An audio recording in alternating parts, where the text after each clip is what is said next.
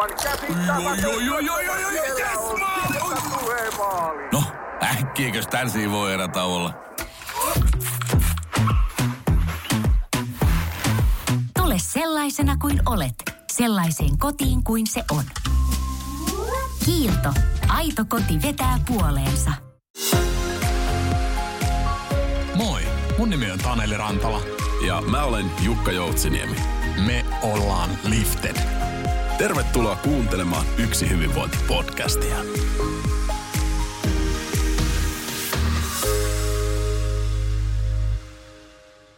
Hyvää huomenta, päivää tai iltaa sinne luureihin. Täällä tänään kanssasi Taneli Rantalaa ja tietysti niin kuin tapoihin ja formaattiin kuuluu herkullinen ja ajankohtainen vieras.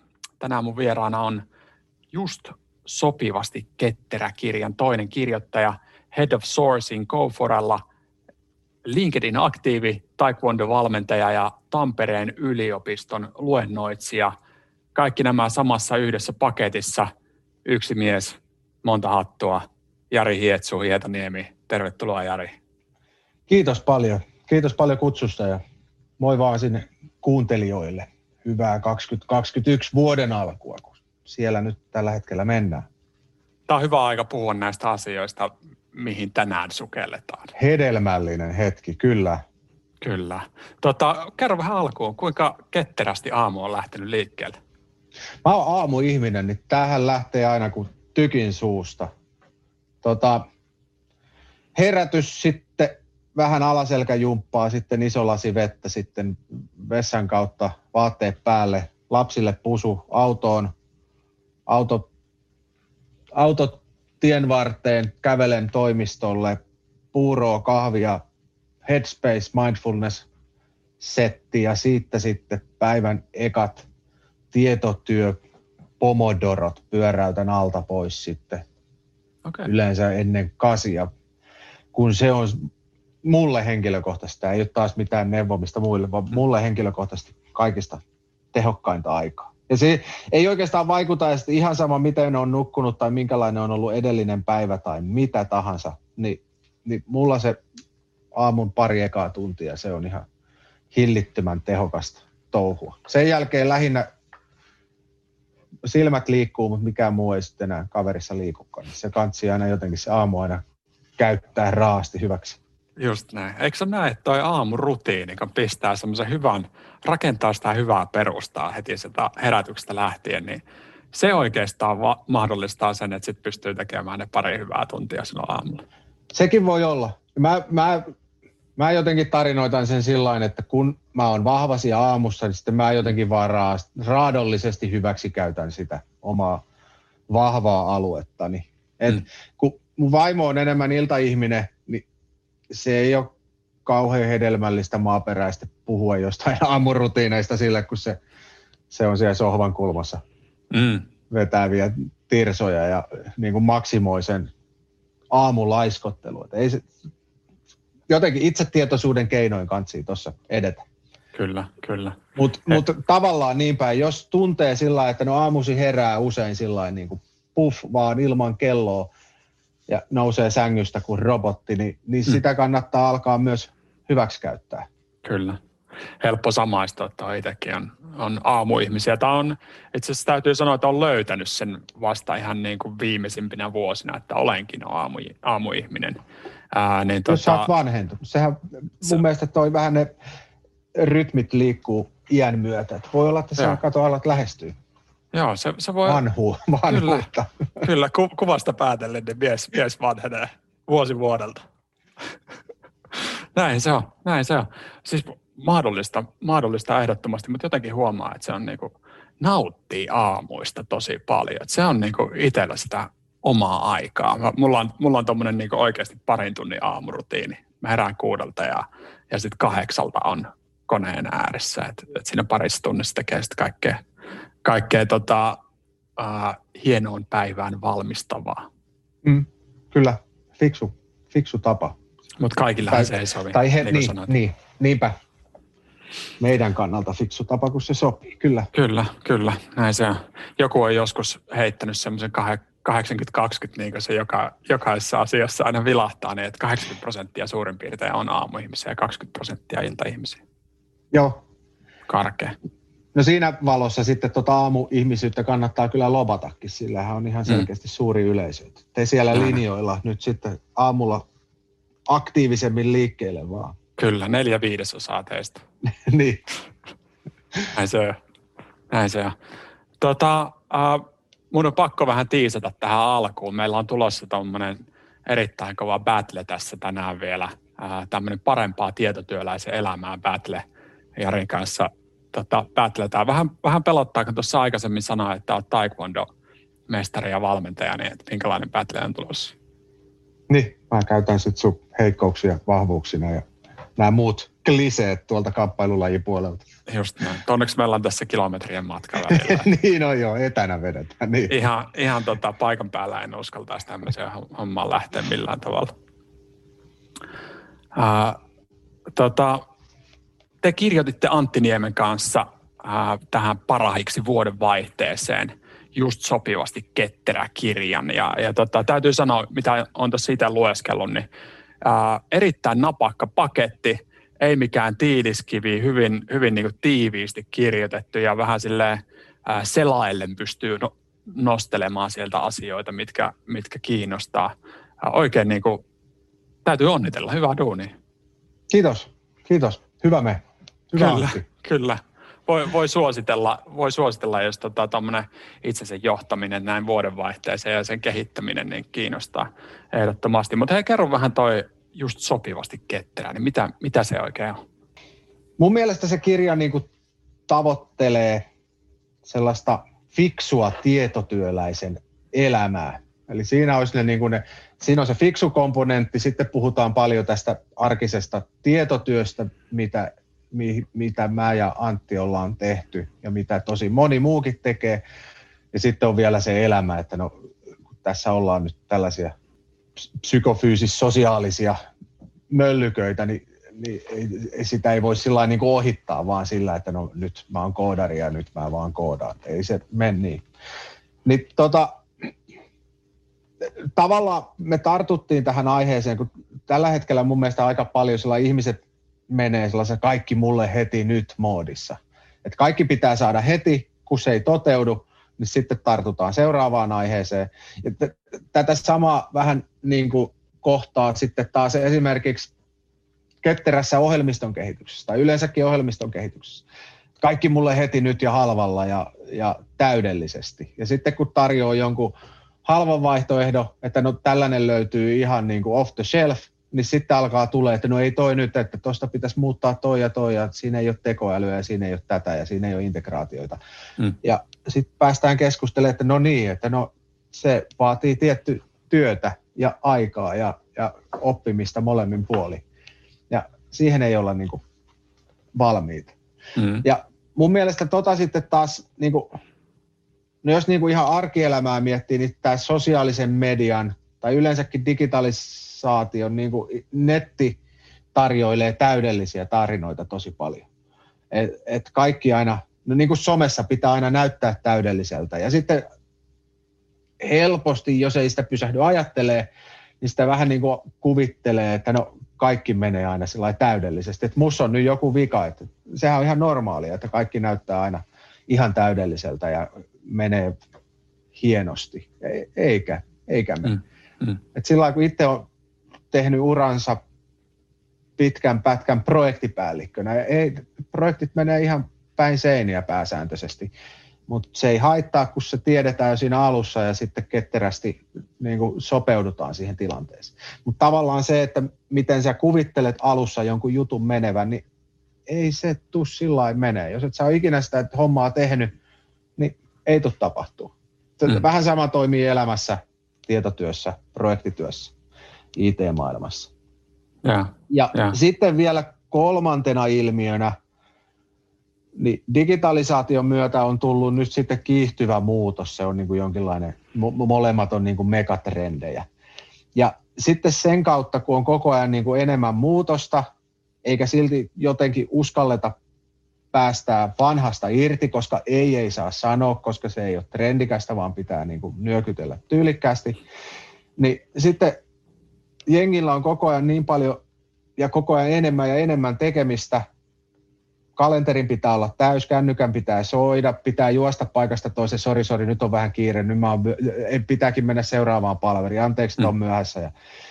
Ja nyt en ehdi lounaalle, tästä vähän välipalaa ja kahvia vaan, että on nyt niin kiire. Ja aamulla triathlonreenit ja iltapäivällä crossfittiä ja sitten onkin illalla taas kovia palvereita ja lopuksi yöllä sitten tehdään sitten, mä vähän näitä slideja tein yöllä. Se elämä on ihan sellaista niin kuin mielipuolista. Ja kaiken tämän tarinoittamisen jälkeen niin sellaisesta niin kuin yksittäisestä tietotyöläisestä sinne ei tule niin kuin oikeastaan yhtään mitään enää ulos. Sieltä tulee vaan savut. Tarina on hieno, niin kuin ollaan kiireisiä ja kalenteri on täynnä ja kaikilla aina sanotaan, että joo, onnistuu, mutta nyt on kyllä vähän kiire. Ja se toistuu yksilötasolla, organisaatiotasolla, ehkä jotenkin yhteiskuntatasollakin. Ja sitten niin saadaan entistä vähemmän aikaiseksi kuin ennen. Niin tohon sitten me vähän niin kuin tartuttiin sillä, että no toi ei ole kyllä erityisen fiksua, eikä sopivaa, eikä ketterää. Ja sitten taas kirjana, silloin kun me lähdettiin tätä kirjoittaa vuosi sitten 2020 alussa, ennen koronahässäkkää, niin silloin puhuttiin paljon burnouteista ja jaksamisesta ja siitä, että se oli niin kuin, silloin kirjoitettiin paljon, että erityisesti tietotyössä ihmiset ei jaksa. Niin sitten me siitä vähän niin kuin luontevasti kirjaan tuli aika paljon sitä yksilötason twistiä, että hei, että arvon ihminen siellä, hei sinä ystävä siellä linjoilla, että tässä on sulle vinkkejä. Ja sitten toisaalta kun me Antin kanssa sitä kirjoitettiin, niin siitä menee vähän Kustajantallekin, Arthouseille terveiset. Ne vähän ehkä niin kuin ohjasi meitä kirjoittamaan aika sellaista niin kuin napakkaa tekstiä. Niin kuin sanoin, se kirja on tiivis ja nopeasti luettava. Niin sitten me vähän niin kuin leikattiin sieltä sellaista yleisesti tällaiselle itsensä johtamiskirjallisuudelle tyypillistä itseensä silittelyä ja sellaista vähän vähemmäksi, niin siitä tulikin aika sitten provosoiva ja vahva setti siitä, että hei, että teen näin, niin asiat menee fiksummin. Että siellä on niin kuin sitä ohjeistusta tosi paljon. Että alussa sanotaan, vähän sellainen hampurilaismalli, että alussa ja lopussa on sämpylät, missä sitten silitellään, että hei, ota tästä kirjasta se, minkä sä saat ja anna itsellesi mahdollisuus ja älä koe tätä liian kriittisen. Sitten siinä välissä niin kuin jauhetaan kuuntelijasta jauhelihaa sitten kertomalla, että miten elämässä kannattaa elää, jos sen haluaa tehdä fiksusti.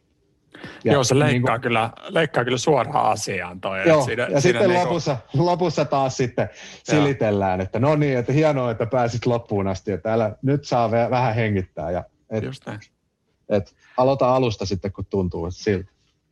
Mutta se on jollain tavalla sopivaakin mun mielestä, koska siinä ketteryydessä, siinähän on jotain semmoista, niin kuin, semmoista pehmeyttä ja semmoista niin kuin anteeksi antamista ja kokeillaan ja yritetään uudestaan ja tämmöistä, niin sitten kun siihen pistää sen kova asia ja kovat neuvot vähän mustavalkoisestikin joissain asioissa, näin tämä homma menee, niin se muodostaa mun mielestä ihan hyvän pari. Kyllä, joo. Ketterä viitekehys. Me Antti on meillä vetää ketterää täällä GoForella, missä me satutaan olemaan molemmat töissä, niin vetää ketterää kyvykkyyttä, eli joukkoa ihmisiä, jotka sitten toimii erilaisissa organisaatio- tai tiimiä ketteröittävissä rooleissa, eli se nyt on niin kuin Antin työminä se ketteryys. Niin. Ja mä oon sitä tehnyt taas sitten, no, toisaalta tällä hetkelläkin nyt sitten huutelen aina vaan linkkarissa sitten sitä ajatusjohtajuutta siitä, kun on ollut projektipäällikkö ja se ketteryys on, siihen on tullut paneuduttua tosi syvällisesti, niin sitten vähän väliä aina sitten palaa aiheeseen, että hei, että tätähän se tarkoittaa. Ja ehkä uudistaa sitä omaa näkemystäänkin tässä, kun vuosia tulee lisää. Niin se on aika hyvä viitekehys sekä siihen yksilöt, tason tietotyöhön, yksilötason elämiseen, tiimitason tietotyöhön, tiimitason elämiseen tai sitten koko organisaation johtamiseen. Et siinä niin kuin löytyy siinä ketteryydessä aineksi. Ja useinhan nämä viitekehykset on vähän sellaisia, vähän niin kuin se sun mainitsema Pareto-periaate, 80-20, niin sitähän voi hyödyntää ihan mihin tahansa. Mm-hmm. Ja sitten osa ihmisistä ehkä vähän niin kuin tulee sellaisiksi, että ne vaan aina ampuu sitä samaa omaa lempiviitekehystään kaikkiin aiheisiin, mihin niiltä pyydetään mielipidettä. Mm. Katsotaan, tuleeko meistä Antin kanssa samanlaisia ketteryysjääriä. Mutta se sopi niinku tähän twistiin aika hyvin. Sillä, että niinku, jos mä nyt sen avaan ihan lyhyesti, ketteryydessä on usein joku pitkän aikavälin visio, että niinku on se iso suunta, että suunnistuksissa pitää päästä maaliin. Mutta sitten sen jälkeen priorisoidaan vaan niin kuin se kaikista tärkein juttu, että mikä on nyt eniten lisäarvoa tuottava asia, lyhyimmässä ajassa tehtävä asia seuraavaksi. Eli lähdetään niin kuin heti liikkeelle, ei jäädä siinä alussa mitenkään niin kuin hieroon perfektionistista suunnitelmia, jotka kuitenkin on ihan hukkaa, kun jos tehdään ennennäkemätöntä asiaa, niin kukaan ei tiedä, miten se tullaan tekemään. Eli se, niin kuin se yletön suunnittelu on ihan turhaa, vaan nopeasti vaan liikkeelle. Ja sitten on ihan armollista se, että no sitten kun lähdetään liikkeelle, niin epäonnistutaan joka tapauksessa jossain vaiheessa vähintään. Epäonnistuminen nähdään hyvänä juttuna. Jos peilaa siihen, niin kuin miten mä kuvasin tämän nykypäivän tietotyön, missä ei saa epäonnistua, ei saa sanoa ei, kaikki niin kuin negatiivinen on negatiivista, niin ei se tietotyössä sillä lailla mene, vaan niin kuin se on oppimisen paikka ja sitten pitää pysähtyä ja antaa tilaa ja miettiä, että ehkä löydettiinkin nyt jotain ennennäkemättömän hienoa, kun löydettiin joku niin kuin ennäs negatiivinen tai on epäonnistunut asia. Onko tämä jotain, mitä me ei tiedetä vai jotain, mitä kukaan ei tiedä, että miten me voitaisiin tehdä, että muut ihmiset ei jatkossa epäonnistu. Anyway. Lähdetään tekemään, vaikka ei tiedetä, että miten päästään sinne maaliin asti. Ja sitten säännöllisesti pysähdytään, pidetään retro ja katsotaan, että no missä ollaan, mikä on mennyt hyvin, mitä voitaisiin parantaa. Eli ketteryyteen on sisäänrakennettu se jatkuva parantaminen. Että vaikka näyttäisi sillä tavalla, että hei me mennään tosi hienosti maaliin, niin silti pysähdytään säännöllisesti ja mietitään, että no miten voisi tehdä paremmin, fiksummin. Jaksaako kaikki, niin kuin eri näkökulmista. Että sitä retron viitekehystähän taas voi sitten vaihtaa, että onko se niin kuin tuotteen, asiakkaan, tiimin, mistä näkökulmasta siinä kattellaan sitä.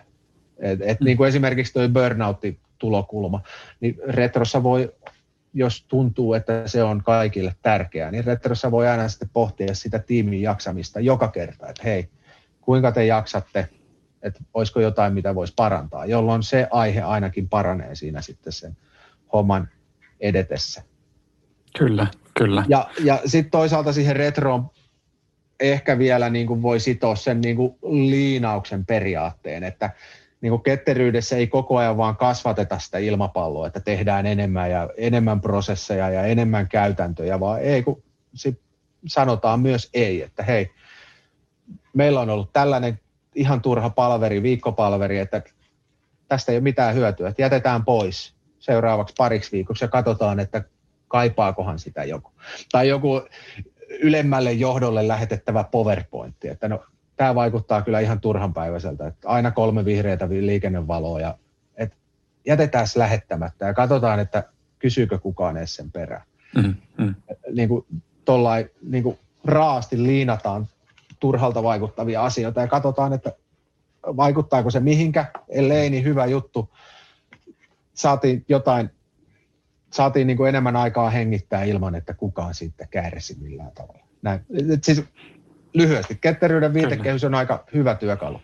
Joo, ja siis mun mielestä toitte ne aika hyvin esille tuossa kirjassa, että kaiken kaikkiaan niin kuin semmoisille ihmisille varmasti, jotka ei ole hirveästi ketteryyteen tai liiniin perehtyneet ja sitten itsensä kehittäminen kiinnostaa tai itsensä johtaminen kiinnostaa, niin sitten kun tuohon kirjaan tarttuu, niin sieltä tulee semmoista, että nämä on ihan mielenkiintoisia malleja, että näihin voisi mennä ehkä syvemmällekin. Niin on, kyllä.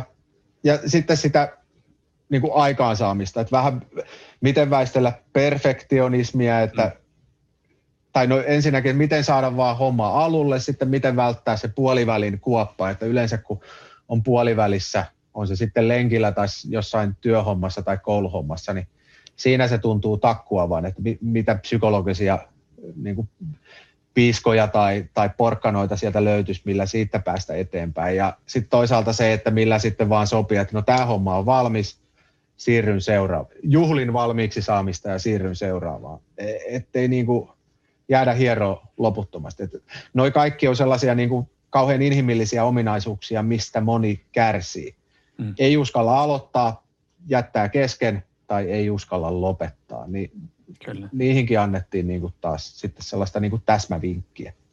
Onko tämä ollut sulla aina itsestäänselvyys, että ketteryyttä voi soveltaa omaan elämään, vai oliko tämä jotenkin semmoinen aha-elämys, että hei, näähän pitäisi tuoda yhteen? Kyllä se mun mielestä aika lailla siinä, kun lähdettiin pohtiin, että hetkinen, että mitäs jos kirjoitettaisiin kirja ja heiteltiin ideoita, niin siinä se koostui sitten. Monella tapaa vielä, koko se kirjan kirjoittaminen oli aika iteratiivinen juttu, että me molemmat heitteli ideoita, kommentoi niihin, uskallettiin kommentoida aika raastikin, että ei mieluummin tätä. Ja sitten se lähti sitten koostumaan.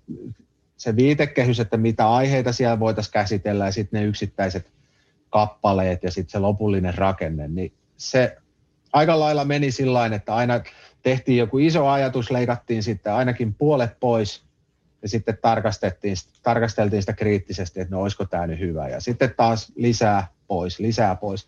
Ja sama oli siinä kirjoitushommassa sitten. Siihenhän liittyy sellainen hauska tarina, että kustantaja sanoi alkujaan, että kirja saa olla, mitähän mä nyt valehtelisin, että mitä me puhuttiin silloin alkuun. No 180 sivua, siinä näyttää nyt olevan 180 sivua. No me kirjoitettiin 180 sivua ja sitten se katsoi, että hei, et en muistanut sanoa, mutta 180 A4 on siis tupla määrä tällaista niin kuin kirjan sivuja. Teillä on tässä nyt 2 kertaa niin paljon kuin mitä sinne kirjaan mahtuisi.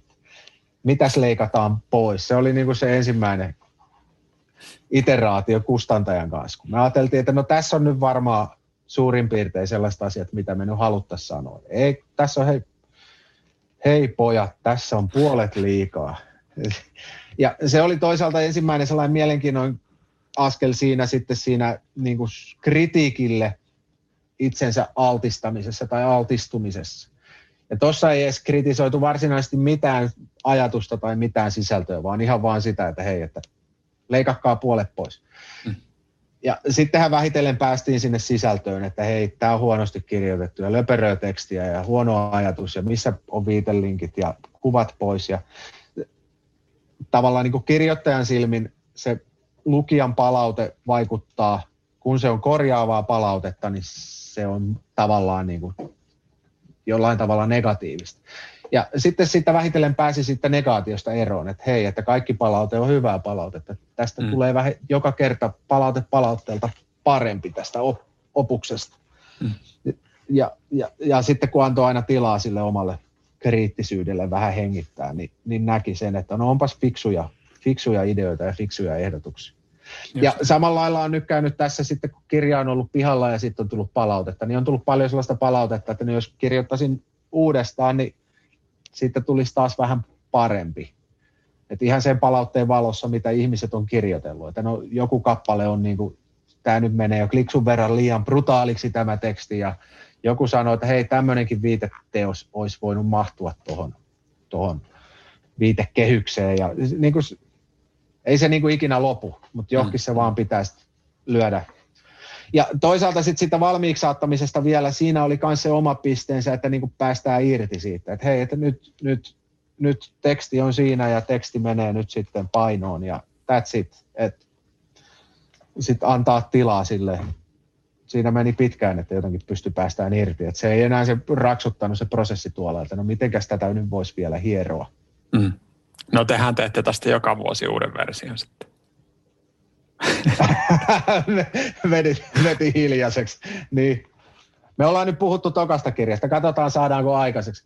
Kirjoitettiin itse asiassa tuossa kirjassakin, että nyt kun kirjoitetaan ekaa kirjaa, niin ainoa asia mikä on varmaa on se, että kun eka kirja on pihalla, niin tiedetään, että miten se kirja olisi pitänyt kirjoittaa, jolloin kannattaisi ehdottomasti tehdä vielä se toka kirja, josta tulee niin kuin automaattisesti parempi kuin tästä ekasta. Viitaten nyt tähän ketterään viitekehykseen. Mutta katsotaan, miten se siitä lähtee. Joo, varmasti erittäin hyvä oppimiskokemus. Ja eikö se ole näin, että teille molemmille ensimmäinen kirja? Joo. Ja, just näin. Varmasti hyvä oppimiskokemus. Mistä nämä kaikki opit kumpus loppujen lopuksi? Oliko nämä niin kuin omasta elämästä vai siellä on myöskin tosi paljon viittauksia eri kirjoihin? Taidatte olla kovia lukijoita myöskin.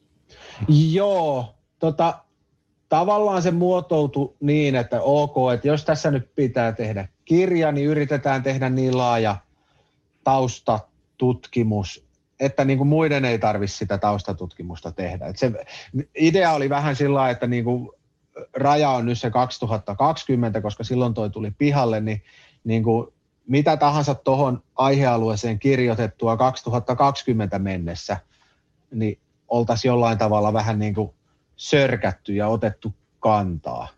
Et totta kai on paljon kirjoja, mitä me ei käytetä viitteinä tai lähdeteoksina, mutta tavallaan se idea oli se, että nyt sitten kun lukee, niin jossain vaiheessa sitten kun tarkasteli sitä niin kuin itsensä johtamisen tai ketteryyden näkökulmasta, niin sitten se alkoi se tarina niin kuin toistaa itseään, että samat pareetot alkoi toistua joka paikassa ja niin kuin päivärytmit ja timeboxaamiset ja iteraatiot, niin sitten se, niin kuin se sama idea ja juoni tulee uudestaan ja uudestaan sitten, kun lukee riittävän paljon. Niin sitten me otettiin niin kuin jollain tavalla niin kuin meidän mielestä merkittävimmät lähdeteokset ja viitattiin niiden perusteella sitten niin kuin tohon viitekehykseen, mitä me nyt saatiin aikaiseksi tuosta aihealueesta.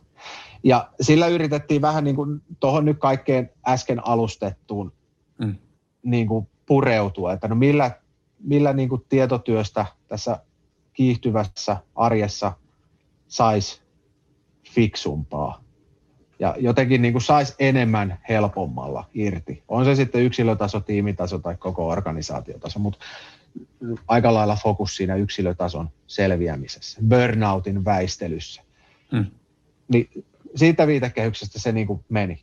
Ja koko ajan nyt tietty se oma näkemysvisio, että mistä tässä halutaan kirjoittaa ja minkälaista tämä, kun mekin ollaan vielä konsulttitalossa, niin se on hieno mahdollisuus aina päästä sitten kurkkiin sinne asiakasorganisaatioihin, ettei tarvitse puhua vaan niin kuin omalla äänellään, vaan voi puhua niiden GoForen satojen asiakkaiden äänillä, että no tämmöisiä asiakkaita on ja tällaisia toimintaympäristöjä on, niin jotenkin on aika laaja näkemys siitä, että ainakin niin kuin Suomen skenessä, että minkälaista tietotyö Suomessa on.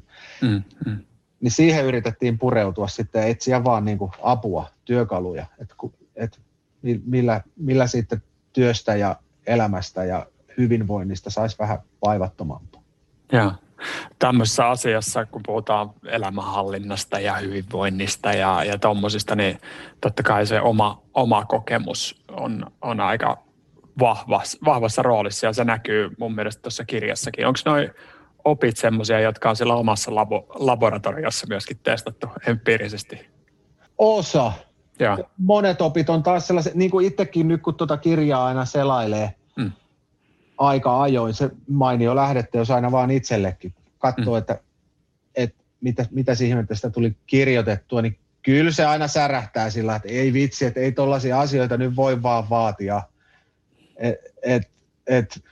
Tammikuun 3. viikko lähestyy ja ai siellä laatikon perällä se punaviini ja suklaalevy alkaa houkuttaa. Ja sitten tuolta katsoo, niin mikään tutkimus ei nyt perustele, että niihin pitäisi. Me Jari nyt vaan ajoissa nukkuu ja aamulla vahvasti liikkeelle. Että nyt alkaisi niin kuin hamuaan kaukosäädintä, että mistäs kaikesta mä oon nyt tässä tammikuun hektisessä alussa jäänyt Netflixissä paitsi ja kaataa lasin punaviiniä ja sitten muistaa, että ei hyvä luoja, näin ei saa vaan toimia. Mä oon kirjoittanut tästä aiheesta kirjankin. Että totta kai se niin kuin ne on niinku kaksi eri asiaa, että mikä on fiksua ja sit toisaalta mikä on elämää. Kyllä. Ja mikä on sitä just sopivaa.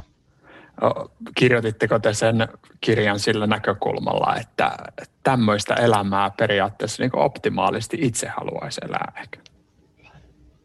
Ei oikeastaan, enemmänkin sillain niin kuin vähän herätteleen, ja. Että siellä oli se tieto, on tietotyöstä, että kuinka tehdä fiksusti tietotyötä. Tuossa mä nyt sitä vähän, että sen pitäisi niin kuin hengittää sen tietotyön, että et pitää fokusoida työhön, mutta sitten sen kalenterin pitää hengittää, aivojen pitää hengittää, pitää pitää taukoja, tai muuten sieltä putken päästä ei tule mitään pihalle. Että se pitää tehdä fiksusti. Ja sitten sama juttu siinä niin kuin ihan fyysisessä elämässä, että, se, että niin kuin me ollaan kaikki ihan tällaisia fyysisiä eliöitä, että sitä ei voi niin kuin väistää. Että sitten siellä pitää olla se klassinen lepo, ravinto ja jonkinlainen fyysinen ärsyke, että se eliö toimii optimaalisesti. Ja sitten oli vielä kolmas viitekehys, se niin kuin hyvä elämä, ja siihen sitten kanssa haettiin monesta suunnasta tukea, että no miten eri tavoilla eri opukset määrittelee hyvän elämän. Ja se ei ole taas sellaista, mitä kukaan, kenelläkään olisi oikeutta mennä jollekin muulle sanomaan, että hei, sun elämästä nyt puuttuu tämmöinen osa-alue. Mut siihen on tavallaan niitä viitekehyksiä, mitä siellä, mitä ehkä niin kuin kääntäen, että jos joku osa-alue sieltä niin kutsutusta hyvän elämän paletista, piirakasta puuttuu, niin siitä voi sitten ja alkaa kaipaamaan jossain vaiheessa myöhemmin elämässä. Ja sitten, jos, sitten on taas surullisia tarinoita. Esimerkiksi jos työ täyttää kaiken elämän, niin sitten on paljon sellaisia tarinoita, että no jossain vaiheessa sitten aloin pohtimaan eläkeiässä, että olisi sitä elämässä voinut kyllä tehdä jotain paljon fiksummin. Että tällaiset toistuu ja ne on sitten taas käännetty jollain tavalla niin kuin sellaisiksi viisaiksi nyrkkisäännöiksi, että niin kuin yritä sisällyttää siihen sun elämään tämmöisiä asioita. Sama juttu on ystävät tai jonkinlaiset niin kuin vielä merkittävämmät ihmissuhteet. Niin kuin pääsääntöisesti niitä arvostaa sit siellä myöhäisessä vaiheessa elämää, mutta sitä ei aina näe siinä aikaisessa vaiheessa elämää. Niin jotenkin yritettiin tarinoittaa siinä, niin kuin siinä hyvän elämän kontekstissa. Ja. Se on hyvä tuoda tuota kokonaisvaltaisuutta. Monesti siinä niin kuin, näkökenttä sumentuu ja tulee ne läpäät silmille ja keskittyy siihen yhteen asiaan ja grindaa sitä ja sitten se elämän ehkä muut tukipilarit sitten jää vähän unohduksiin. Joo, sitä mistähän nyt hakisi. Mä jossain vaiheessa olin innokas urheilusukeltaja ja silloin tuli sitten lennettyä ympäri maailmaa kaiken maailman lämpimissä maissa sukeltelemassa lämpimissä vesissä, koska siellä on paljon kaloja ja kauniit korallit. Ja tämä on niin kuin 15 vuotta takaperin. En tiedä, onko edes enää kauniita kaloja ja koralleita. Mutta silloin toistuvasti törmäsi siihen, että siellä oli sellaisia ihmisiä, jotka oli tehnyt niin kuin ensimmäisen 50 vuotta tai niin kuin 50 ikävuoteen asti ihan hillittömästi vaan töitä. Niillä oli kovia titteleitä ja kovia sankaritarinoita siitä, että mitä ne oli bisneksessä saavuttanut. Sitten ne oli tehnyt ihan täydellisen hypyn siitä, että, niin kuin, että se ei tuonut mitään. Ja sitten ne hyppäsi toiseen ääripäähän, että no nyt mä vaan harrastan tätä, että keräilen, spottaan kaloja meressä. Ja siitäkin näkee, että no eihän sekään sitten täytä sitä elämää. Ja sitten varmaan tollainen mindsetti, niin sitten hypätään johonkin muuhun, että aletaan kalliokiipeilemään tai jotain. Et se ei riitä täyttämään niin kuin tätä meidän inhimillistä, nyt mennään vähän epämukavuusalueelle mun ajattelussa, mutta jotenkin niin siinä elämässä pitää olla enemmän. Kyllä. Esimerkiksi tästä tietotyön näkökulmasta, niin se pelkkä työ ei riitä tuottamaan. Se on tosi tärkeä osa ja se aika, mitä töissä ollaan, niin se kannattaa maksimoida, että tekee niitä oikeasti pitkälle siintäviä ja lisäarvoa valtavasti itselle ja muille sidosryhmille tuottavia asioita, mutta sitten se pitää leikata pois ja elämässä pitää olla muutakin. Kyllä. Välillä se aina vähän unohtuu, varsinkin tällä alkuvuodesta. Nyt on sitten pari viikkoa maattu himassa ja otettu ihan rennosti, niin nyt sitten niin kuin kaikkeen nyökytellään ja sanotaan, että kyllä, onnistuu. Ja nyt tästä vuodesta tulee työvuosi.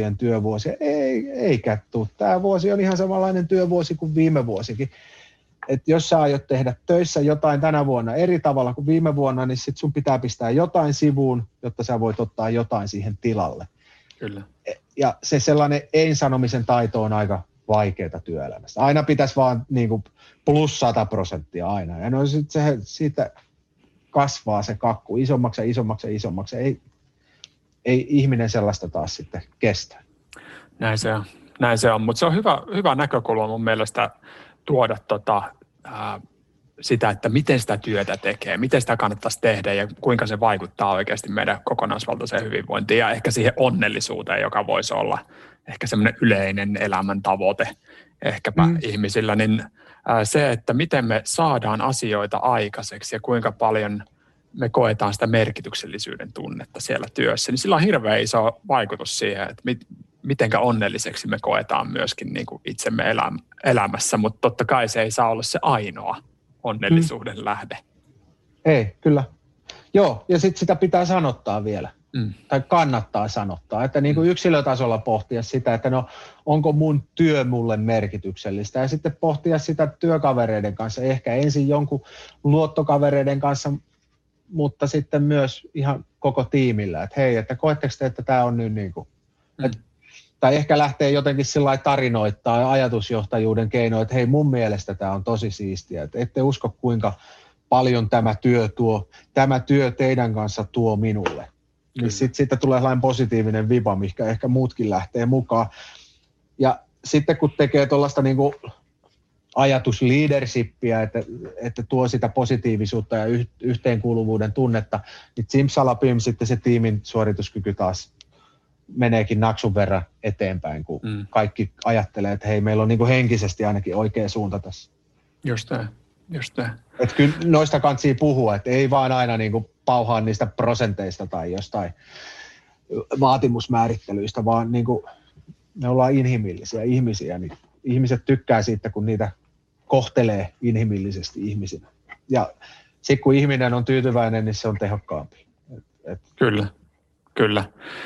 Joo, ja siis oikeasti jos hakee sitä suuntaa sieltä merkityksestä, niin kyllä se niin kuin aika paljon isommalla hymyllä saa niitä hommia vääntää, kun miettii vaan niitä euroja tai niitä isoja tavoitteita, vuositavoitteita, jotka on ruuvattu sinne 50% ylöspäin taas tänä vuonna.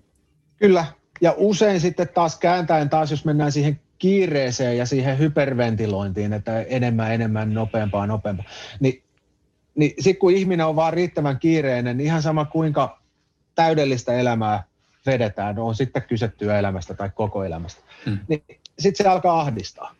Sitten vähitellen niin se alkaa kuluttaa ja siellä se burnoutti siitä jossain tulevaisuudessa, mutta tavallaan niin kuin jos sen kellosykli vaan ampuu liian kovaksi, ei anna itsensä ja ajattelunsa hengittää, niin sitten mikään ei tunnu hyvältä. Tavallaan niin kuin urheilussa sitä voidaan käyttää sillä, että mennään välillä ihan maksimisykkeellä intervallityyliin ja sitä ei niin kuin subjektiivisesti ikinä ala sietämään erityisen hyvin, koska ihan sama kuinka kova kunto sulla on, niin sä meet vaan aina niin kuin siellä maksimisykkeellä ja maksimisyke tuntuu aina maksimisykkeeltä. Että tavallaan niin kuin, et sä pysty kovettaan itseäsi siihen, että no nyt mä vaan niin kuin grindaankin tunnista toiseen maksimisykkeellä, että ei, sitten lähtee taju. Ja tietotyössä käy vähän sama, se ei käy niin ilmeisesti, mutta tavallaan jos sä koko ajan grindaat siellä maksimisykkeellä, niin se homma on tosi epämiellyttävän tuntusta, vaikka sä tekisit just sitä, mihinkä sä koet, että tähän mut on luotu, että tämä on mun unelmahommaa, unelmarooli, unelmaprojekti, niin kun ne sykkeet vaan vääntää maksimiin, niin ei kukaan. Hyvä, ihan tämä klassinen Cooperin testi, minkä kaikki varmasti verenmakuisesti muistaa siellä nieluissaan kouluelämästä. Se on niin kuin sitä maksimiteholla menemistä. Ja sitten lopuksi maaliin tullessa tietää, että no, ehkä olisin kliksun verran päässyt kovempaakin, jos joku olisi ollut aseella uhkaamassa, mutta en kyllä enää ikinä eläissäni juokse uudelleen, ellei pakoteta. Tavallaan niin kuin se mindsetti, sen maksimisuoritustason, niitä pääsee ehkä vielä vähän pidemmälle, mutta sitten siellä jotain kliksahtaakin siellä mielessä sitten sillä lopullisesti pilalle, että ei sinne oikein halua mennä. Kyllä. Ihan sama juttu tietotyössä, että kun aikansa ajaa itseäsi ja maksimisykkeellä, niin siihen ehkä tulee sellainen, niin kuin, ainakin menee tosi kauan palautua siitä. Et mitä pidempään niin kuin menee, ihan niin kuin urheilussakin, että niin kuin siinä on optimi, että ei kansi koko ajan reenata täysillä, koska täysillä reenaamisesta palautumiseen menee suhteettoman kauan, vaan kansi tehdä sellaisia sopivia ärsykkeitä, joista palautuu nopeasti ja tällöin kehitys on paljon tehokkaampaa. Kyllä. Ihan sama sitten tällainen niin kuin ärsyke vasten mun mielestä toimii tietotyössäkin, ihan projektityössä tai tiimityössä. Et sillä just sopivasti. Kyllä, ja se ylipäätään aivot hirmu hyvin sietää semmoista, että mennään täysillä pitkiä aikoja. Että se niin kuin huomaamatta meidän kapasiteetti ja suorituskyky alkaa laskemaan. Sitä on tosi vaikea huomata, että hetkinen, mä en teekään niin hyviä päätöksiä, mä en olekaan niin luova enää, mä en niin kuin pystykään oppimaan yhtä nopeasti, mutta näinhän se menee, jos me vedetään siellä maksimisykkeellä niin sanotusti pitkiä aikoja. Ja toi on niin kuin, on monissa tutkimuksissakin havaittu, että esimerkiksi yksi brittitutkimus, niin havaittiin, että ihmiset tekee tuottavaa työtä päivässä 2 tuntia 53 minuuttia. Että se on ihan jotenkin niin kuin, ihan täysin absurdia ajatella, että me pystyttäisiin vetämään tuottavaa työtä 8 tuntia tai 10 tuntia tai 12 tuntia semmoista, että niin päivästä toiseen. Se on ihan uskomatonta ajatella edes niin. Niin on. Ja kun tohon tarttuu, niin sitten kun on näitä, tällä viikolla tein 60 tuntia töitä, niin sitten tavallaan voisi, ei sitä kansi ääneen ehkä sanoa, mutta voi tavallaan hiljaa mielessään miettiä, että no sä oot haaskannut aikaa ihan sikana. Että jos ajattelee, että se on nyt toi vajaa 3 tuntia päivässä, 15 tuntia viikossa sellaisella tasaisella tahdilla, olisi sitä raasti tuottavaa työtä. Niin mitä se, niin kuin se muu 45 tuntia sitten siinä 60 tunnin työviikossa, että se on sitten jotain ihan niin kuin sellaista näennäistä. Kyllä. Kyllä, eihän se noin mustavalkoista, mutta se kantsii tosiaan aina, että se määrä ei korvaa laatua. Ja tietotyössä olisi tosi tärkeä säännöllisesti, no niin, tämä nyt menee tähän ketteryyden jankkaamiseen, mutta säännöllisesti pysähtyä katsoen, että no tuleeko sieltä putken päästä jotain pihalle, ja ellei, niin sitten vähän pysähtyä miettiin, että no miksei ja mihin se kaikki energia ja aika menee. Ja näinhän se on, että se ei tunnu semmoiselta, että mä nyt hukkaan tässä aikaa, niin tai mä en tee täysiä tai jotain ihan vaan niin kuin puuhastelua, vaan sehän tuntuu rankalta. Jos sä vedät sen 60 tuntia, niin kyllä se tuntuu. Se on niin kuin, vaikka sä hukkaisitkin sitä aikaa, niin ei se ole mitään jalat pöydällä istumista. Ei sitten edes palaudu. Seuraavalla viikolla lähtee vähän niin kuin vielä alemmasta positiosta sitten aina liikkeelle. 60 tuntia. Sitten jossain vaiheessa on ihan sellainen niin kuin zombi, että joo, että pystyy tekemään 80 tuntiakin samalla teholla töitä, mutta sitten sivusta katsoen katsoo vaan, että eihän siellä liiku paljon muu enää kuin vähän silmät. Just näin. Niin, kyllä. Tuossa on hirveä määrä hyviä vinkkejä ja aiheita tuossa kirjassa, mitä ihminen voisi lähteä kehittämään. Nyt eletään tämä tammikuuta ja kaikilla on motivaatio erittäin korkealla, niin millä tavalla sä ohjaisit ihmisiä löytämään sen yhden asian, mitä pitäisi viedä käytäntöön? Totta. Ensinnäkin se, mun mielestä joka kirja on kohtaanto-ongelma, että jos sattuu elämässään osuu johonkin kovaan kriisiin, niin kriisissä usein etsii sitten jonkinlaista johdatusta, ja siihen hetkeen, kun löytää minkä tahansa kirjan, ennen vanhaan oli vähemmän kirjoja, oli yksi iso kirja ja sitten kaikki niin kuin viittasi aina siihen, että no kriisissä löysin johdatuksen tästä kirjasta, mutta nykyaikana on paljon kirjallisuutta, mutta sama ilmiö aina toistuu, että kriisissä löytää jonkun kirjan ja sieltä löytyy sitten sellaisen avainajatuksen, joka sitten saattaa eteenpäin jatkossa elämässä. Niin sillain mun mielestä kirja on aina se kohtaanto-ongelma, että sulla on tietynlainen hetki elämässä ja kirjasta tulee tietynlaisia ajatuksia ja osa niistä ajatuksista sitten mätsää tosi hyvin, ehkä. Ja siitä sitten tulee se, että no oliko se kirja kokonaisuudessaan tai oliko joku ajatus hyvä. Että sillain niinku, se riippuu tosi paljon, että minkälaisella hetkellä johonkin kirjaan tai johonkin ajatukseen törmää. Mutta joo, tammikuu.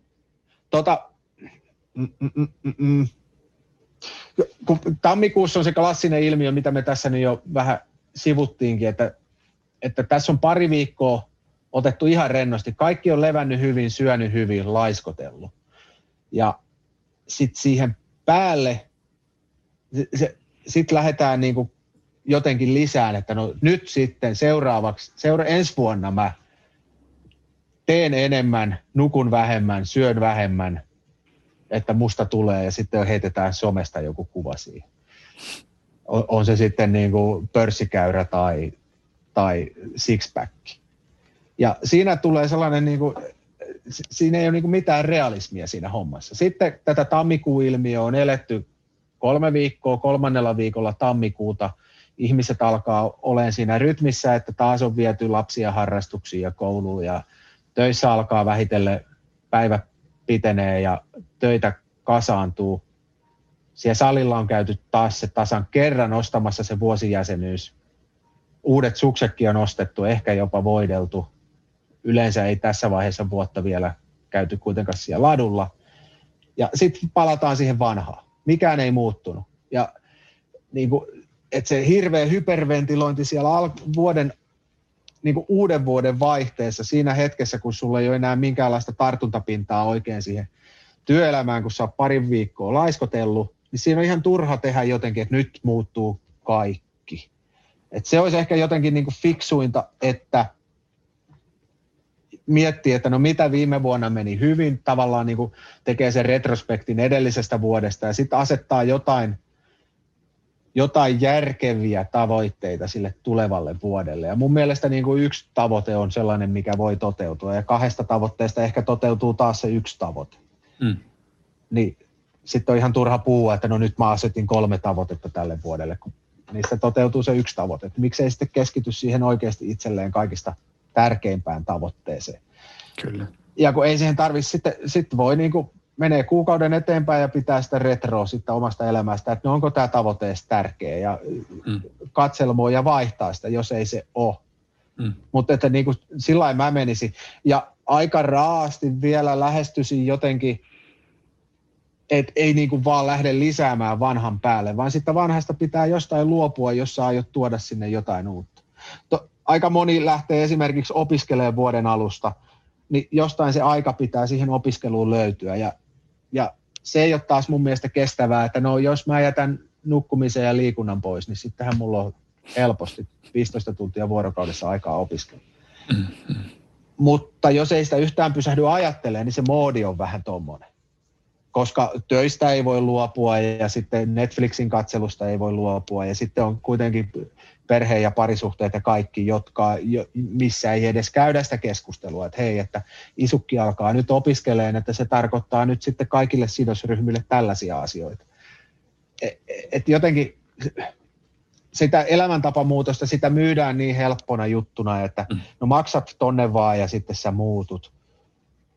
Ja sitten jengi ei niinku pysähdy yhtään miettimään sitä, että ei se, että jos sä aiot niinku elämäntapaa muuttaa, niin sit siinä muuttuu ihan kaikki siinä sun elämäntavassa. Vähän sellainen paradoksi koko tämä.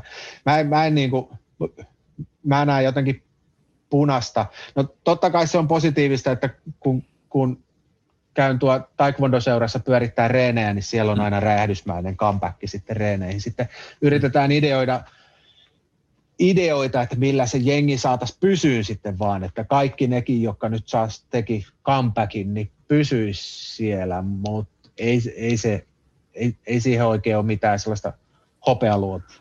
Et osa vaan jotenkin toimii mun mielestä tyhmästi, lyhytkatseisesti. Mm. Ja sitten osa etsii sen harrastuksen, sen opiskelun, sen parisuhteen, sen työn, sen roolin ympäröivässä yhteiskunnassa, mikä oikeasti niin kuin jotenkin sytyttää itseä sisältä ja sopii omaan identiteettiin, omaan vahvuuksiin. Ja sitten tikittää niitä asioita menee vuodesta toiseen. Ja aina kun joku kysyy, että joo, että hei, mites nyt kun uusi vuosi tuli, niin sitten sieltä tulee aina se sama tarina, että no ei, mä oon nyt tuo IT-alalla projektipäällikkönä ja katalysoi alihankintaa ja harrastan kamppailulajeja ja opiskelen ja kirjoitan ja Sitten 10 vuoden päästä kysytään ja sitten taas sieltä tulee Hietsulta sama tarina. Ja sitten jengi niin kuin miettii, että hei, että sä et niin kuin uudistu ja kehity, mutta ei se pidä paikkaansa. Vaan sitten kun on löytänyt sen oikeasti oman jutun omien vahvuusalueiden sisältä, niin sitten niistä kantsii pitää kiinni ja viedä sitä omaa tarinaa eteenpäin. Ja sitten sieltä alkaa saavuttaa sitten kaikenlaista. Se muutos on vaan niin kuin se ei tapahdu sillain niksnaks, että no nyt vuodenvaihteessa. Ei, vaan ne on niin kuin hitaita prosesseja. Ja kyllä. Vielä toisaalta sitten fyysisessä harjoittelussa, sitten mulla on nyt, mä käyn jo 50, niin siellä puolellahan se ei mene niin, että mä jotenkin niin kuin räjähdysmäisesti tästä vahvistun ja kehityn näillä kilometreillä, vaan pikemminkin niin kuin mun tavoite on jotenkin niin kuin olla taantumatta. Että kun fysiologisesti ihan ihminen kehittyy 20 ikävuoteen ja sen jälkeen se sitten lähtee niin kuin lähestyyn kuolemaan, niin tavallaan niin kuin urheilun näkökulmasta se on fiksua, jos niin kuin pystyy jollain tavalla pitämään itsensä siinä niin kuin edes 20 tasolla sitten mahdollisimman pitkään.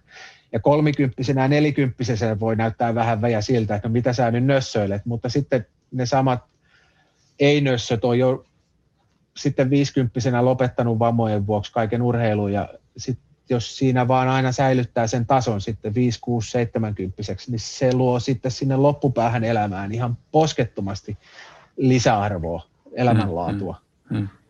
Koska muuten joutuu luopumaan, jos sitten niin kuin hirveästi ryskää siinä egoistisessa 20-30 kaikki mulle heti nyt urheiluvillityksessä. Tuo on hyvä näkökulma tommoselta henkilöltä, joka harrastaa erittäin säännöllisesti ja ilmeisesti myöskin kohtuullisen määrätietoisesti urheilua. Että jos sitten miettii henkilöä, joka on ottanut ehkä vähän sen pidemmän tauon siitä urheilusta ja sitten tammikuussa palataan sinne urheilun pariin kuntosalille, niin sitä ei voi odottaa, että olisi ne samat tulokset kuin silloin 25-vuotiaana.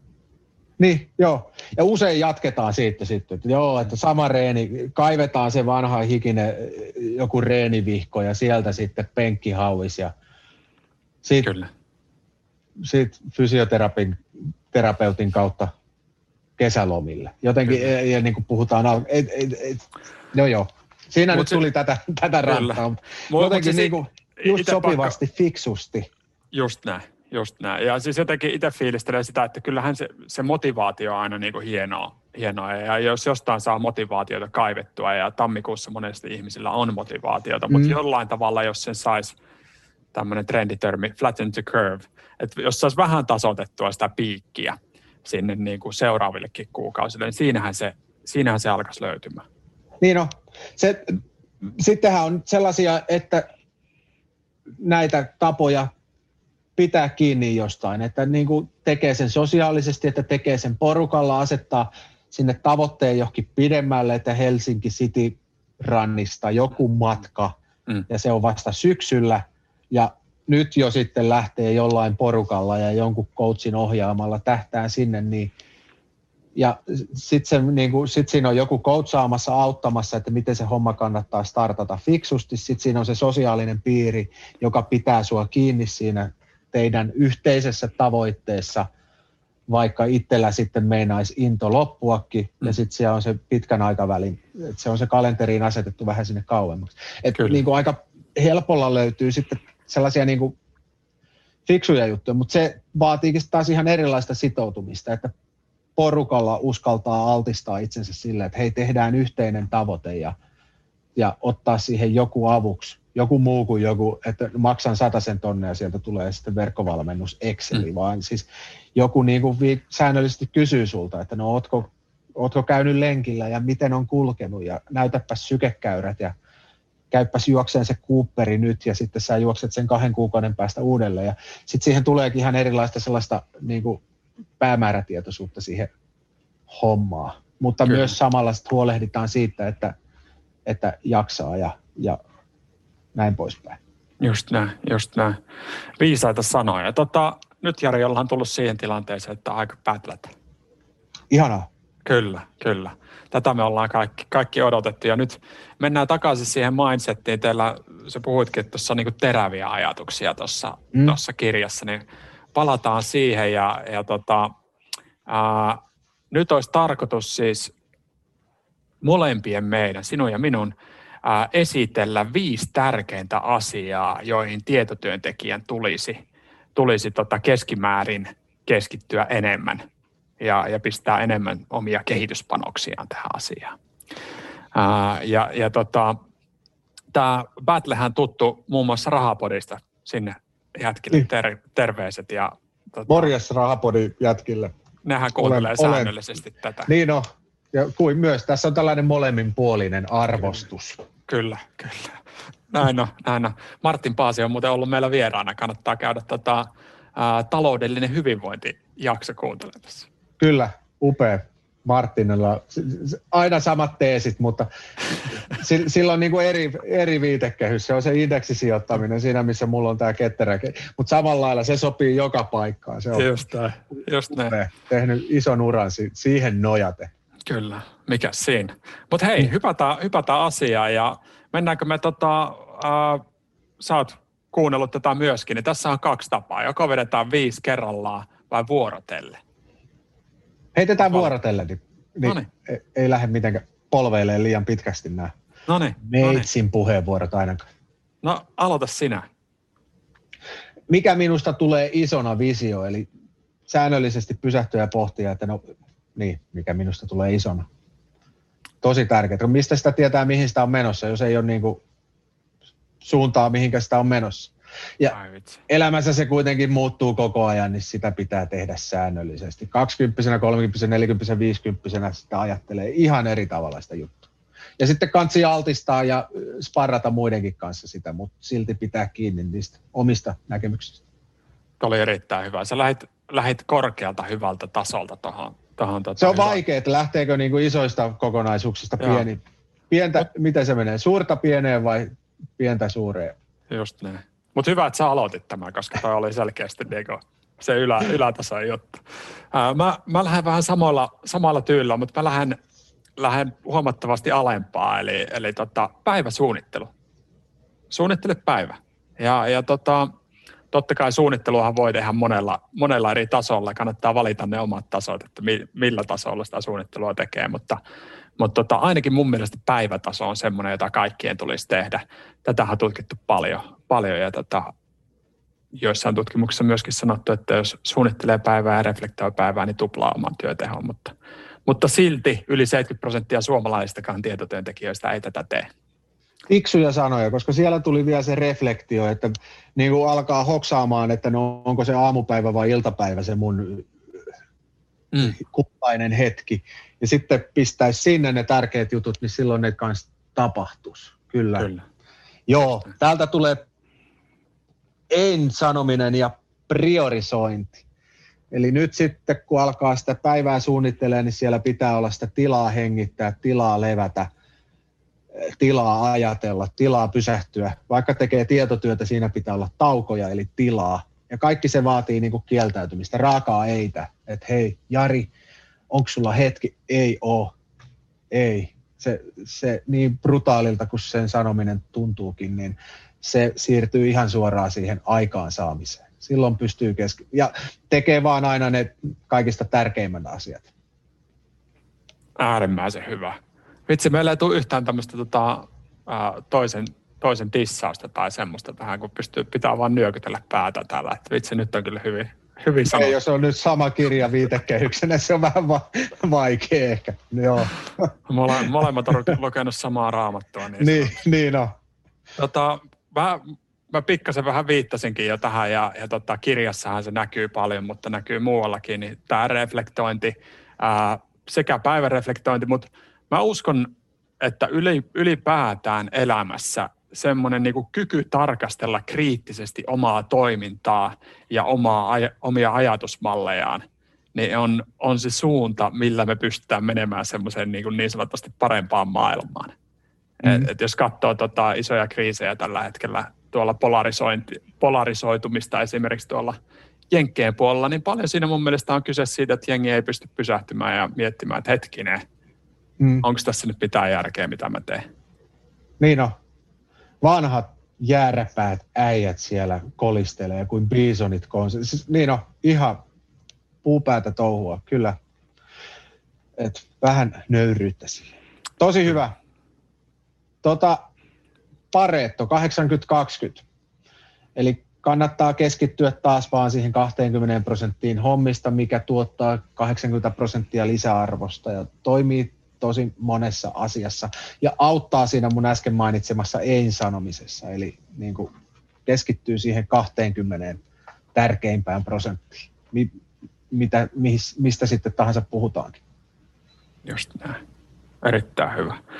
Mulla on seuraavana, kun monesti puhutaan siitä, että aikaa ei riitä ja jostain pitää luopua, että pystyy ottamaan uutta, niin ruutuaika on semmoinen, mistä pystyy luopumaan. Siellä on paljon aikaa, josta pystyy ammentamaan. Brutaalia. Kyllä. Edes 25% kauttaa siitä, niin kerkee treenata ja halailla vaimoa. Toi on tosi hyvä. Ja meiltähän niin kuin koko ajan fiksummin yritetään imeä sitä ruutuaikaa. Pelit ja suoratoistopalvelut ja some, niin siellähän on maailman kovimmat nörtit miettimässä, että no millä se huomio saadaan sinne ruutuaikaan. Eli sitä kannattaa tosi kriittisesti tarkastella sitä omaa, että paljonko siihen käyttää aikaa. Ja että jos joku työkaveri on katsonut kaikki sarjat Netflixistä, niin kannattaako siihen nyt hypätä mukaan ja näin poispäin. Hei, tuli mieleen siitä äskeisestä, siitä omien ajatusten niin kuin pohtimisesta. Siinähän auttaa sitten kaikenlainen, on erilaisia coaching-palveluita tarjolla. Niitä on niin kuin yrityselämässä ja siviilielämässä. Ja sitten taas tämä mentorin ajatus, että ottaakin jonkun niin kuin itselleen ylöspäin katsomansa hahmon työelämästä tai urheilusta ja pyytää apua, että hei, että vittikö jutella mun kanssa puoli tuntia. Ja sitten kertoo sille omia näkemyksiä ja se kertoo niistä omat näkemyksensä takaisin. Niin tollahan saa niin kuin sillain niin kuin hyperkiihdytettyä sitä omaa ajatteluansa. Kyllä. Että siihen tulee joku sitten sparraamaan sua ja kyselee vaikeita kysymyksiä. Ei välttämättä edes kertoo, mentorit usein kertoo oikeita vastauksiakin, mutta niin kuin ihan peruscoachi, sehän vaan niin kuin kyselemällä kyselee ja sen kautta kiihdyttää sit sitä toimintaa tuo meidän korvien välissä. Niin sitä kannattaa hyödyntää. Sitä tarvitsee yksin nykertää. Niin. Todellakin, kyllä. Oliko tämä sun seuraava kohta? Oli. Se voi, joo, kyllä. Näinhän oli tässä hyvä. Kävi. Just näin. Mä sanon seuraavaksi tämmöistä vähän eri näkökulmasta. Läsnäolo. Jos haluaa elää merkityksellistä elämää ja täyttävää elämää niin sanotusti, niin läsnäololla sitä pystyy saamaan. Et ainoastaan sillä pystyy kokemaan merkityksellisyyttä, jos saa antaa aikaa asioille sekä ihmisille ja mitä ikinä onkaan tekemässä, niin sillä tavalla sitä pystyy nauttimaan. Mä luulen, että toi on niin kuin isoimpia kompastuskiviä tällä hetkellä meidän elämässämme, että me ollaan vähän niin kuin useassa paikassa samanaikaisesti. Niin on, joo. Ja koko ajan enemmän. Niin kuin vaan, joo, pysähtyy ja kuuntelee ja sitten ehkä vähitellen alkaa niin kuin pohtia, että eikö tämä ole aika siistiä. Kyllä. Uteliaisuus joka hetkessä. Niin, hieno. Menikö jo 5? Onko yksi vielä? Yksi vielä, yes. Nopea. Resilienssi. Lukekaa kirjasta enemmän, mutta sillä niin kuin laajemmin, että kun siis vastoinkäymisiä tulee aina, kaikille tulee sellaisia kriisejä, mistä tuntuu, että tästä mä en selviä, mutta selviät sä. Ja sitten tulee kaikenlaista pienempää kriisiä. Niin siihen kanssa on erilaisia malleja käytössä ja niitä kannattaa hyödyntää ja yleensäkin niin kuin jo valmistautua siihen, että nyt kun kaikki on hyvin, niin jollain tavalla vähän niin kuin valmistaa itseään siihen, että no jossain vaiheessa mä kompastun ja että millä mä pääsen sitä ylös. Että ei identiteettiään sido mihinkään yhteen juttuun, vaan se on niin kuin, tai ettei ainakaan mihinkään ulkoiseen juttuun ja sitten jonkinlainen optimistinen maailmankatsomus ja niin kuin sitä resilienssiä kansi kelata, koska sitten kun joku iso shit hits the fan, niin tavallaan jos ne resilientit yksilöt tavallaan pullahtaa nopeammin siitä kriisistä sitten pinnalle. Siinä vaiheessa, kun muut voivottelee sitä suurta kompastusta, niin sitten toiset vaan jatkaa eteenpäin, että no olipas paha kompastus, että jatketaan hommia eteenpäin. Niin sillain siihen niin kuin itsensä resiliöimiseen kannattaa kiinnittää huomioon. Ja monet noista edellä mainituista jo tukeekin sitä. Kyllä. Erittäin ajankohtainen asia. Mm. Ja itse asiassa tämmöisessä muutostilanteessa niin myöskin otollinen aika lähteä kehittämään sitä resilienssiä monella tapaa, mutta erittäin hyvä. Mä nostan viimeisen tämmöisen pehmeän lopetus, niin kuin teillä kirjassakin oli pehmeämpää lopetusta, niin usko itseesi, kyllä, usko itseesi lempeästi. Semmoinen niin lähet siihen, että joo, kyllä, minä pystyn kehittämään, minä pystyn tekemään näitä asioita ja kuitenkin silleen niin kuin mukavalla lempeällä otteella, ei millään pakottamisella tai että mun on pakko pystyä tekemään tämä, vaan semmoisella niin kuin, hyvä, puhu niin kuin puhuisit parhaalle kaverillesi. No toipa on. Kyllä, monestihan me ollaan niin kuin tosi arvottomia itseämme kohtaan. Sehän on ihan klisee, mutta kun se pitää niin paikkansa, niin ei kun. Paras kaveri, kyllä. Kyllä. Hei, mä tiedän, että meillä on aikalimiittiä menossa täyteen. Sun pitää päästä tekemään joo, tärkeitä juttuja. Kalenteri on ihan täynnä, kato puhelin välkkyy. Ai. Lounas jää väliin. Tiedätkö, todellisuudessa kello käy 10, mä lähden tästä kohta tonne Lumipyryyn lenkille, koska erittäin. Tänään on sellainen päivä, että ennen kuin Hietsu on juossut lenkin, niin Hietsu ei saa lounasta. Ja siihen lenkkiin kantsii tarttua ennen kuin se nälkä kurni maassa. Erittäin. Mutta tämmöisiä. Erittäin hienoa. Tämä on inspiroivaa. Selkeästi mies elää niin kuin opettaa. Kiitos. Loppuun, niin mun on kuitenkin pakko kysyä yksi klassikkokysymys sulta. Meillä on tämmöisiä klassikkokysymyksiä yleensä useampia, ja yksi on pakko kysyä. Minkä neuvon antaisit 10 vuotta nuoremmalle itsellesi? Nuku enemmän. Niin kuin on puhe, niin kuin mä nyt tarinoitin, että mä oon aamuihminen, niin sitten nuorempana mä jotenkin niin kuin hyväksikäytin sitä, että kun se aamu lähtee liikkeelle aina niin kuin tykin suusta, ihan sama minkä verran nukkuu. Niin jotenkin sitä pitkään väärinkäytti. Ja nyt sitten vanhemmalla iällä, kun mä oon alkanut nukkua niin, että mä edes käytä herätyskelloa, vaan sitten mä herään, kun mä herään. Ja kun menee riittävän aikaisin nukkuun, niin herää riittävän aikaisin. Tai sitten mä oon vaan tullut vanhaksi. Niin kaikki toimii niin kuin paremmin. Henkisesti parempi olo ja älliperää paremmin ja fysiikka, no joo, niin kuin vanhalla ihmisellä nyt voisi, mutta niin kuin tavallaan jossain määrin palautuu. Ruoka maittaa, mutta ei tule ahmittua. Iene, niin se, niin hassu juttu kuin on, mutta niin kuin ihan yksinkertainen. Että kun ton olisi hoksannut silloin joskus alkujaan, mutta kun ajattelin, että vitsi, että mä pärjään vaikka ilman unta, kun mä oon niin brutaalin kova itseäni kohtaan. Ja hienostihan se menikin, mutta niin kuin tällä jälkikäteen katselen, niin enemmän olisi saanut aikaiseksi, kun olisi nukkunut enemmän. Voisin melkein antaa saman vinkin 10 vuotta nuoremmalle itselleni myöskin. Ihan hyvä nosto. Kerro Jari vielä, että missä sua voi seurata sosiaalisessa mediassa? LinkedIn on sellainen ammatillinen media. Mut löytää kyllä Facebookista, Twitteristä ja vaikka Instagramista, mutta ne on sitten enemmän niinku harrastepuolen medioita, niin siellä on sitten vaan jotain hyppypotkua ja askelkyykkyä. No niin. Riippuen siitä, että mikä kiinnostaa siis. Niin, joo. Jos haluaa inspiroitua liikkumaan, niin sitten menee vaikka Instagramiin katselee hyppypotkua. Mutta linkkarissa on niinku tätä työelämän sisältöä. Joo. Suosittelen kyllä ottamaan Jarin sieltä seurantaa ja pistäkää mullekin vaan pyyntöjä ja kontaktointeja. Mielellään siellä jutellaan teidän kanssa. Joo, ja siihen vielä ihan lyhyesti. Mä oon saanut ihan sikana lisäarvoa sitä LinkedInistä, kun se on ammatillisen elämän verkostoitumisalusta.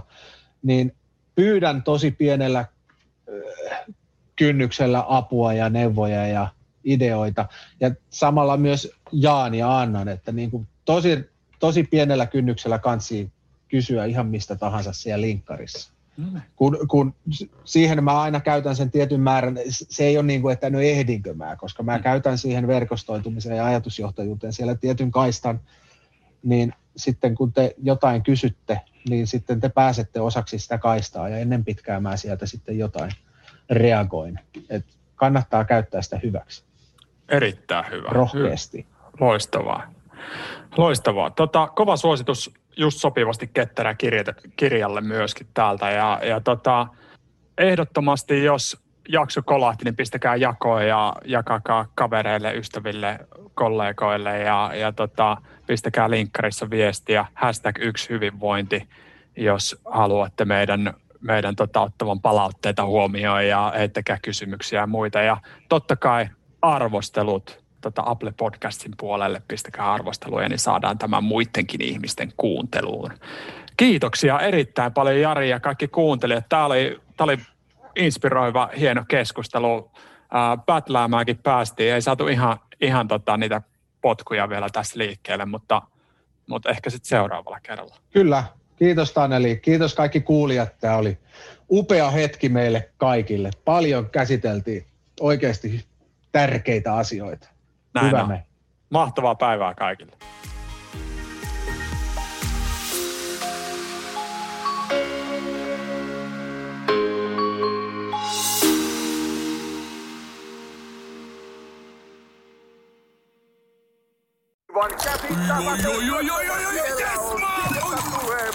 No, äkkiäkös tän siivoo erätauolla?